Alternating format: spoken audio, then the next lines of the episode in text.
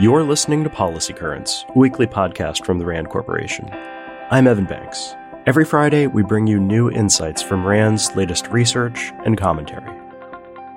It's September eighth.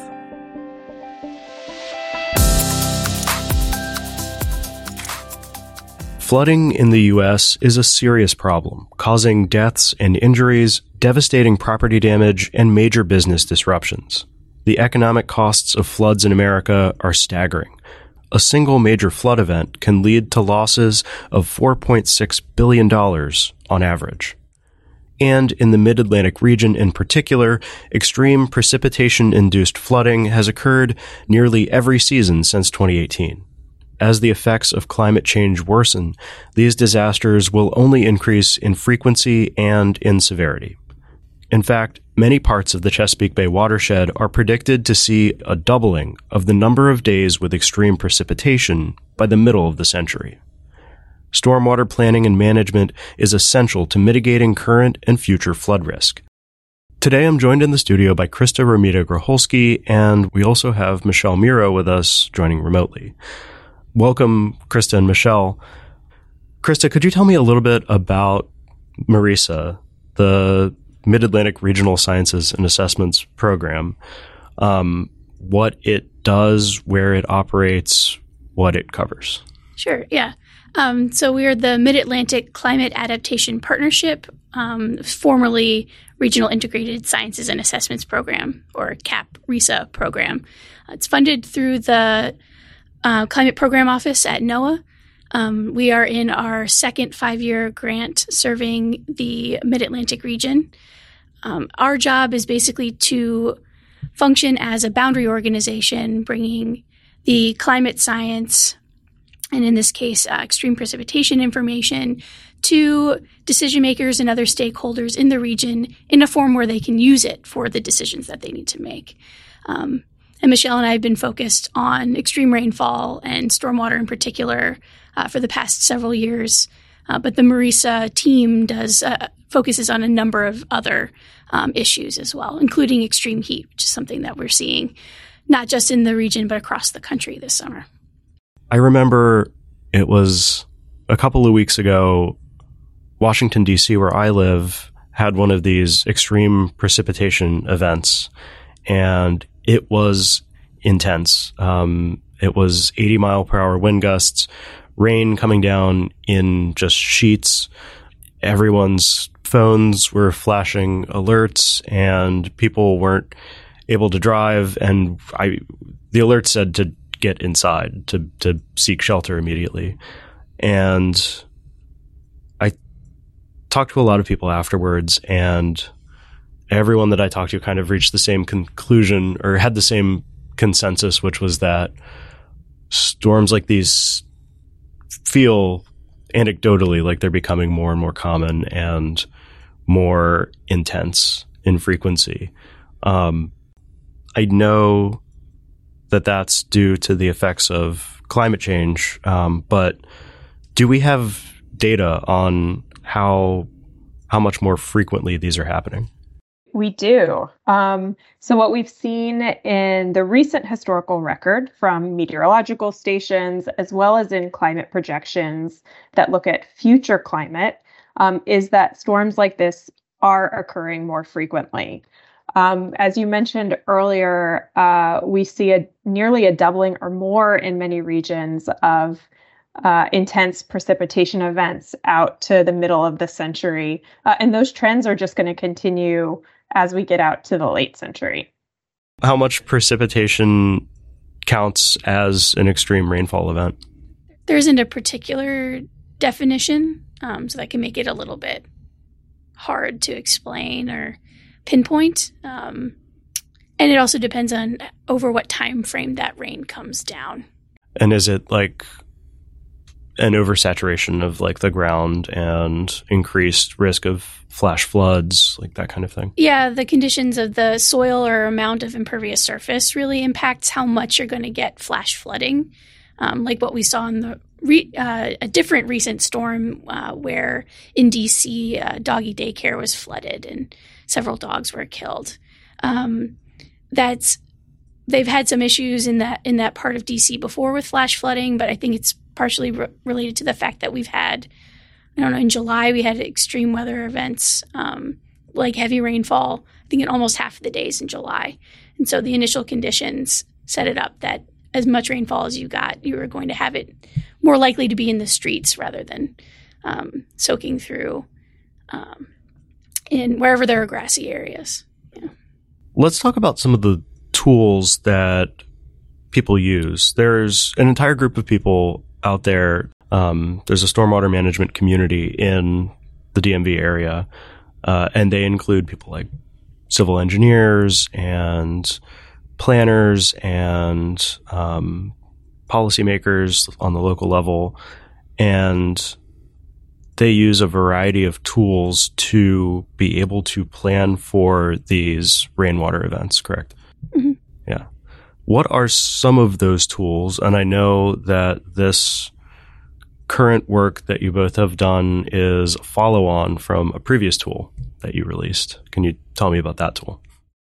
Yeah. Well, starting with what, what stormwater managers use now, um, generally, you know, many people have heard of the hundred-year storm event or the five hundred year storm event. Um, and that's a lot of what, what is used in the field of stormwater management. Uh, there is a standardized, essentially, database of what those hundred-year and five hundred year storms are.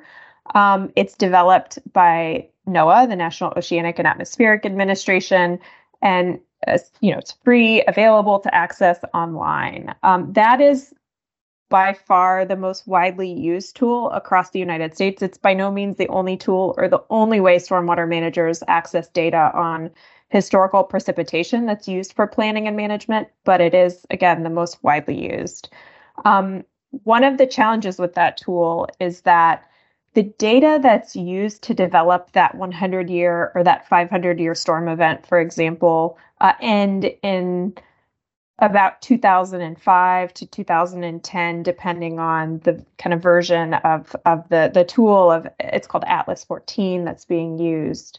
Um, but what we've seen is that climate change is occurring and has been occurring for quite some time. And so those historical climatologies based on, you know, thirty years of data, or in some cases less, up to two thousand five, don't even really represent our current climate.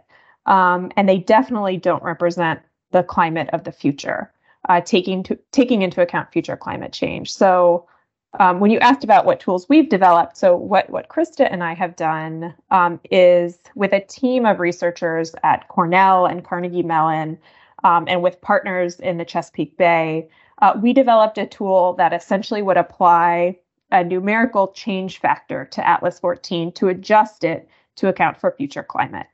Um, so that's the work we've done recently and the tool we've developed uh, for the Chesapeake Bay watershed. And then this work is follow-on work to that, where you interviewed these stormwater managers and asked them what they felt they needed to more accurately predict stormwater using this model that accounts for climate change. One of the things that we do with Marisa is try to make sure the tools that we make are actually useful and usable. Um, so we worked with um, some colleagues at the Chesapeake Stormwater Network to connect with some folks who had been early adopters of the tool um, to see what their experience was like and how they were using that information. Um, and we conducted a series of interviews, I think about nine or ten uh, groups of people, um, because they had said that they were interested in using the tool or had used the tool. And in those conversations, we found out that you need a lot more than just the tool itself or just the information or that numerical change factor that Michelle was talking about. Um, you need a whole host of other materials or other information to try to actually use that information and operationalize it and actually make your communities more resilient to extreme precipitation. So this is ultimately about getting those people what they need to accurately plan for an uncertain future. Yeah, I would say adequately plan rather than accurately plan, given the uncertainties uh, involved in the amount of rainfall, um, because we we have Uh, a range of potential futures, and we can't know which one is the right one Um, and that's something that people actually struggle with a lot, is knowing what part of these, um, they're called intensity, duration, frequency curves, do we choose? Which potential future models do we use? Um, how do we make those decisions when we don't know what's going to happen? Um, and a, a lot of these engineers have not been trained into in thinking about future climate in that way. Um, and that can be a big barrier uh, in between actually using this information um, and not. If we know that climate change is making this problem worse, why wouldn't you just plan for like the maximum intensity possible, right? I mean, the short answer is because it's expensive, uh, and it can involve big land use changes. It can involve costs incurred to developers, costs incurred to local businesses. There's an enormous um, kind of policy and economic environment that surrounds climate adaptation that is very much non-trivial.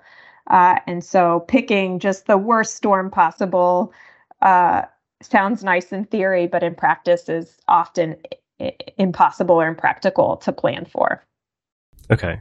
So you had talked about different climate models presenting us different scenarios and different possible futures. Uh, can you talk a little bit more about what those different futures look like and how how they range in severity?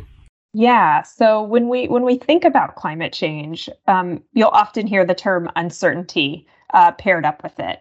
Uh, and so w- what that means is that when we're looking at projections of future climate, they come from a range of different global climate models, often a suite of thirty-two, you know, plus or minus a few different global climate models that all have slightly different physics, slightly different calibrations, and all slightly different projections of future precipitation or future temperature for a region. Uh, on top of that, we have different scenarios of how essentially the world will or will not mitigate future uh, emissions, uh, and that affects the way in which um, our climate will change into the future. Um, so these kind of uncertainties around our global climate system and around our global economy and society affect the directionality and magnitude of climate change. And so as researchers, we look at all of those different futures, uh, and we summarize them often into what we call like a band of uncertainty. So let's say precipitation from one model is going to go up by twenty percent. Another model may show twenty-two percent, and another model may show eighteen percent. And so from a planning perspective, it's really useful to look at that full range of uncertainty to understand kind of the, the highest magnitude or lowest magnitude or frequency that you could see. Um, so we look at all of that and we plan for all of that. Um, but it is, as Krista mentioned earlier, it can be quite complicated for Um, traditional planning approaches to incorporate that range into how they plan and how they design infrastructure systems. You somewhat answered my follow-up question, which was, is averaging all of those models something that makes sense to do or something that we can do? And the answer that I was getting was sort of like, sort of yes and no, is that yes, we can create like a band of likely of likely scenarios, um, but it it doesn't make sense to average them because they are predicting like discrete futures of like depending on what the rate of climate change looks like over time, uh, and how how much we are able to adapt or mitigate it. Yeah, just to follow up to that point, um, this idea of averaging. Um, In best practices around climate planning and adaptation, we do not average those climate models, but instead understand the sensitivity of our systems or our plans to that range. Um, averaging can often um, kind of soften the peaks in the data, so we won't see those really big changes that may create big vulnerabilities for our systems that we may want to plan for. Uh, so it's really important to look at that full range rather than averaging. And another reason why I would say particularly for extreme precipitation, it's important not to just go with an average. It's because global climate models struggle to struggle to represent particularly extreme rainfall events. Uh, it's just straight up a hard thing to do with physics at the resolution that you can feasibly run these models. Um, and so they call it kind of a drizzle effect that has a kind of a tendency to, we think, have the right amount of rain over the course of, say, a year, but it's not necessarily concentrated in the um, um, kind of extreme events um, that we are seeing in the recent uh, historical record. And so I th- just taking an average of the global climate models for the future, in addition to what Michelle said, would further wash out the potential for those extreme events. And that's really what people are struggling to plan for, these kind of cloudburst events. Um, and so considering that upper band of uncertain, uncertainty, I think, is really important, dep- particularly if you're trying to build, say, a particularly sensitive or critical piece of infrastructure. Okay. That makes a lot of sense to me, too, because you mentioned that these are all global climate models, but different areas of the country have different ecosystems and different absorption rates of rainfall and different problems that are exacerbated by climate change. Would it make sense to come up with a model that's like specific to like the the Chesapeake Bay watershed area? Or yeah, so I I think there there are two kind of distinct parts of the answer to your question. One is that, well, yes, definitely. I think it, in general, yes to your question. Um, the first point is that we do have kind of North America or different kind of continental regional climate models, and in some cases more specific um, regional climate models that we use to look at some of those regional dynamics. Um, there's one in particular for North America um, that we used in the development of our tool that created those adjustment or change factors um, for stormwater managers. Um, so we were able to take that into account. Um, an advantage of those types of models, in addition to just better dealing with local climate dynamics, is that they improve the temporal and spatial resolution of the data. So we basically can get precipitation data instead of daily at, you know, sub-daily um, resolutions. And instead of um, at like low resolution grid cells, we can get pretty high resolution data, which is really useful when we look at cities. Um, The other part of your question that I just want to emphasize is that the global climate models um, from like a stormwater perspective really only give us precipitation. Um, if I'm a stormwater manager, I care a lot about how much of that precipitation runs off onto the land surface, enters my stormwater system, or enters local waterways. That's a different set of models, and we absolutely have a suite of local models often run and managed by stormwater managers or their consultants that are used to understand those specific dynamics. Stepping back from climate models and back towards this particular work, could we talk a little bit more about the costs of flood mitigation? I found that, that part of the paper like particularly interesting because you go into talking about how um, not only is there like an increased development cost uh, to mitigate stormwater, but there's also something, a few things that I hadn't considered, which is like the um, the implications of like changing flood maps and um, how and like the costs of changing like approaches to to planning for this. I I thought that was particularly interesting. Yes, absolutely. There's a cost associated with um, all sorts of aspects of, of adapting our stormwater systems to future climate change.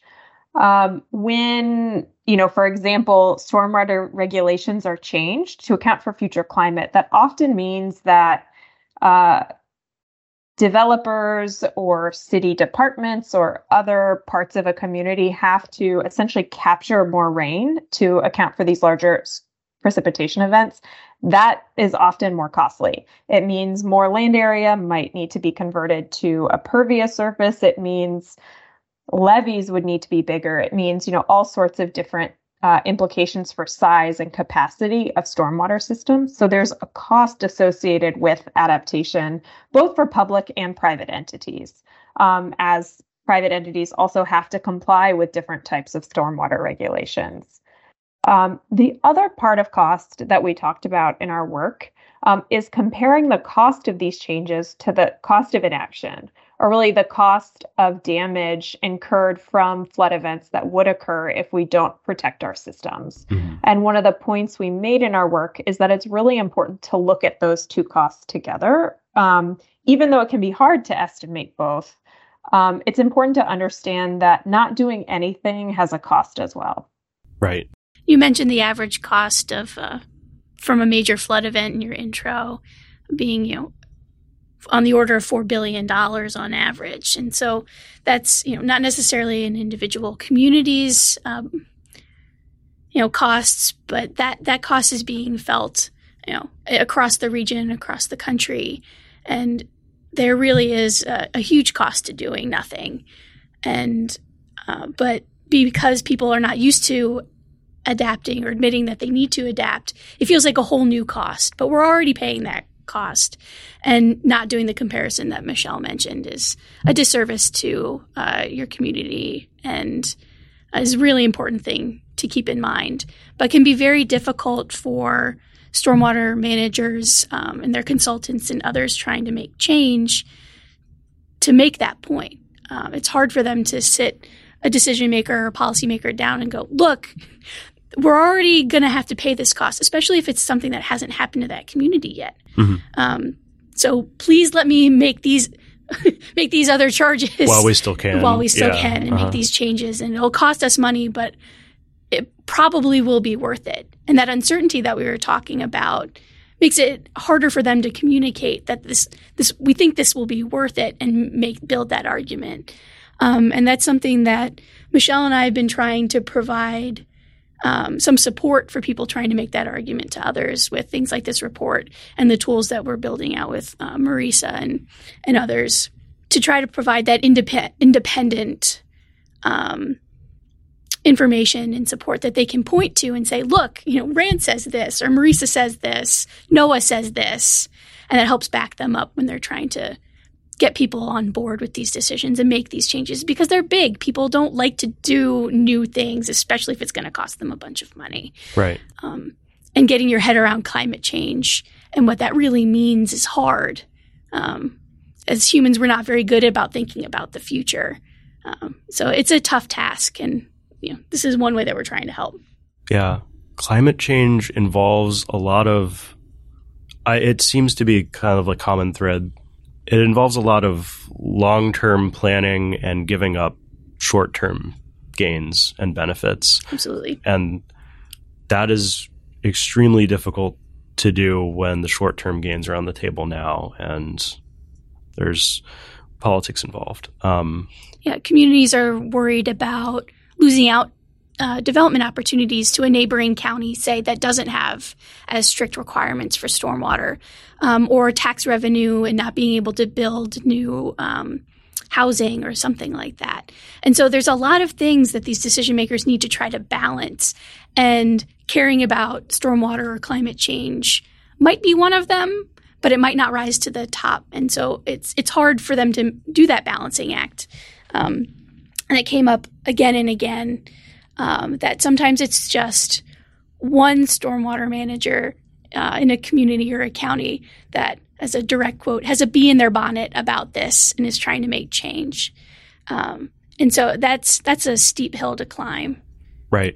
But if they can present a better picture of what the true cost is in the long run, then then that's a better argument. Yeah. And we think that's something that hopefully um, as new funding is coming in, Um, from the federal level to provide climate services, that climate service providers like Marisa, like others uh, who work with NOAA, can actually provide that information. And it's not down to counties or states to try to figure that out all by themselves, especially as you're looking at like counties that have like one person that has to handle all of the stormwater. Um, and they can't afford to hire consultants to figure this out for them. It's a lot of analysis that has to go into this. Um, and so I think that this is something that I would like to see prioritized um, in the coming years uh, from the climate services and a sector. And that's also something that you've found is that stormwater managers at the local and county level were looking for guidance from the state and the federal level on this. Yeah. It's a little of who – no one really wants to go first. The local communities were looking for state or federal level guidance, and the state didn't want to kind of hand down from on high these requirements that were going to put communities in a tough spot. And so it, it's kind of a catch twenty-two when you don't really know what the full implications are of having a regulation like that um, that requires you to, say, account for twenty percent more rainfall. That's in our uh, report, we or in our perspective, we mention taking a new approach and using an a- adaptive uh, regulatory approach. Can you explain? The concept of adaptive management is that you don't plan thirty years assuming that the climate will follow the specific trajectory you plan for over those thirty years. You have essentially check-in points or thresholds at which, if climate changes by that amount, you'll adjust your planning, uh, or you'll reassess the direction climate change is going, or, or other planning parameters, not just climate, um, to, to make sure the planning that you're doing is still makes sense and still protects and provides the services it needs to to your communities. Does adaptive regulation have more to do with like different rules for different localized areas? In it could, yeah, um, or it could be linked to, like Michelle said, you know, the science as it's coming out. Um, okay. So every five years or so, when there's a new climate assessment, you could take a look at that and see, do our regulations currently make sense based off of that assessment, and adjust from there, um, or adjust what you can adjust uh, from there. It's one way to, I think, kind of thread the needle with, between let's just build for the ninety percent, you know, po- probably, you know, the worst thing that could possibly happen, or um, and kind of balancing the cost of that. And so if you continually check in with the science um, or with the way that things are being implemented, and if it's working, then you have the opportunity to course correct over time. Um, that's not to say that that's an easy thing to do, but it's an approach that I haven't seen taken um, or has not been historically taken in uh, stormwater management.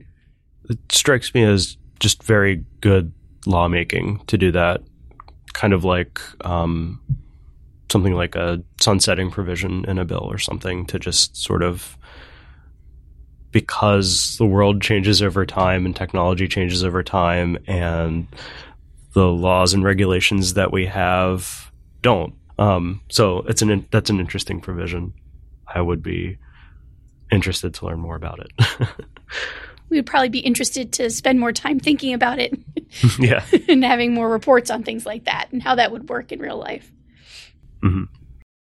My very last question is just what comes next for Marisa, for um, stormwater management, for this kind of series of studies that you've been working on? Our first steps are really trying to address the recommendations we lay out in our work. That's providing tangible, practical guidance to stormwater utilities on how to estimate costs of adaptation versus inaction, on how to communicate climate change to their policymakers and their communities, um, and how to pick between that uncertainty band that we talked about. So there's a large need for information and guidance and support in those areas that places like Marisa and as researchers we can really provide. So that that would be the first step. Um, there are kind of larger next steps for the climate services or the federal funding community to provide funding and resources for this type of work more broadly. We certainly shouldn't be the only ones doing this, and the Mid-Atlantic isn't the only region in need of this type of information. That's it for this episode. Thank you both so much for joining me. Yeah, thanks for having us.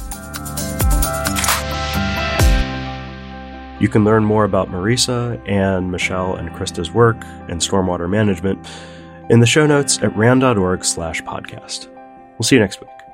RAND is a nonprofit institution that helps improve policy and decision-making through research and analysis.